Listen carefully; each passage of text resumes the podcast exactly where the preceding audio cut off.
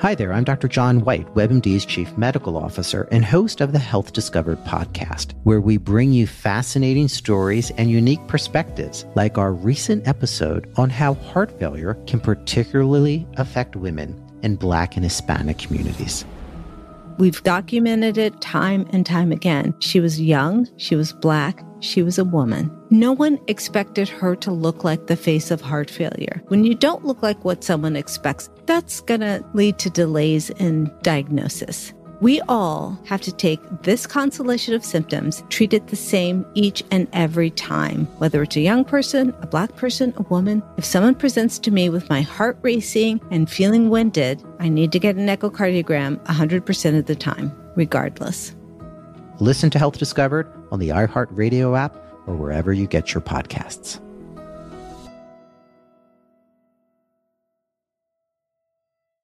Ci sono due parole che ho scoperto recentemente, doom surfing e doom scrolling, molto interessanti. In realtà queste due parole si riferiscono ad un concetto che tutti noi conosciamo bene, la sottile e oscura passione che gli esseri umani hanno per le brutte notizie e per le tragedie. Ma partiamo da una breve premessa. Ho letto recentemente che un'indagine condotta sul, sul territorio di Bergamo dal progetto Selfie ha evidenziato che ragazze e ragazzi trascorrono in media 9 ore al giorno davanti allo schermo degli smartphone e dei computer. Che cos'è il progetto Selfie? Ok, si tratta di, di un'indagine sugli stili di vita e sulle dipendenze dei giovani che nasce dall'esigenza di definire meglio i comportamenti a rischio dei ragazzi, individuare i fattori di protezione e costruire e proporre dei possibili percorsi di prevenzione. Parlando in questo caso di abitudini digitali e contando 7 ore di sonno, il campione dei giovani preso in esame trascorre quindi più tempo della propria vita con uno schermo davanti agli occhi che senza. È ormai molto evidente che spesso non ci si rende conto di quanto sia esteso il proprio tempo di connessione alla rete e vale anche la pena ricordare come abbiamo spiegato molte volte in altri video che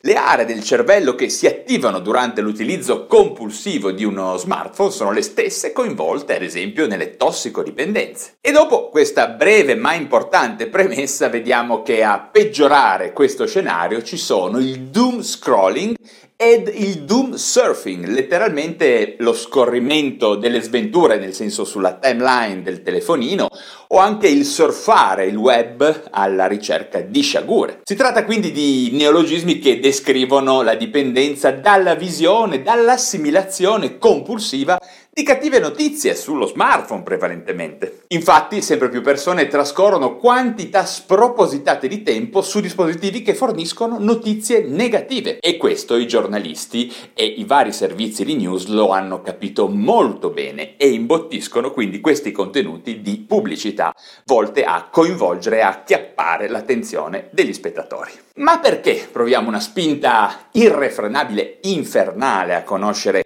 minuto per minuto l'evoluzione degli orrori in corso, degli omicidi, dei crimini, delle morti, delle malattie, delle guerre? E perché viviamo un senso di malessere quando ci rendiamo conto di non aver ricevuto l'ultimo aggiornamento disponibile? Vi è mai capitato? Bene, una possibile risposta è legata al fatto che i nostri cervelli sono progettati per scansionare le minacce, per proteggerci quindi da potenziali pericoli e questo può portare a una perlustrazione costante, quasi inarrestabile, no? delle notizie per aiutarci a prepararci al peggio. Il nostro cervello da un certo punto di vista è disegnato per scandagliare possibili minacce, per garantire quindi la nostra sicurezza.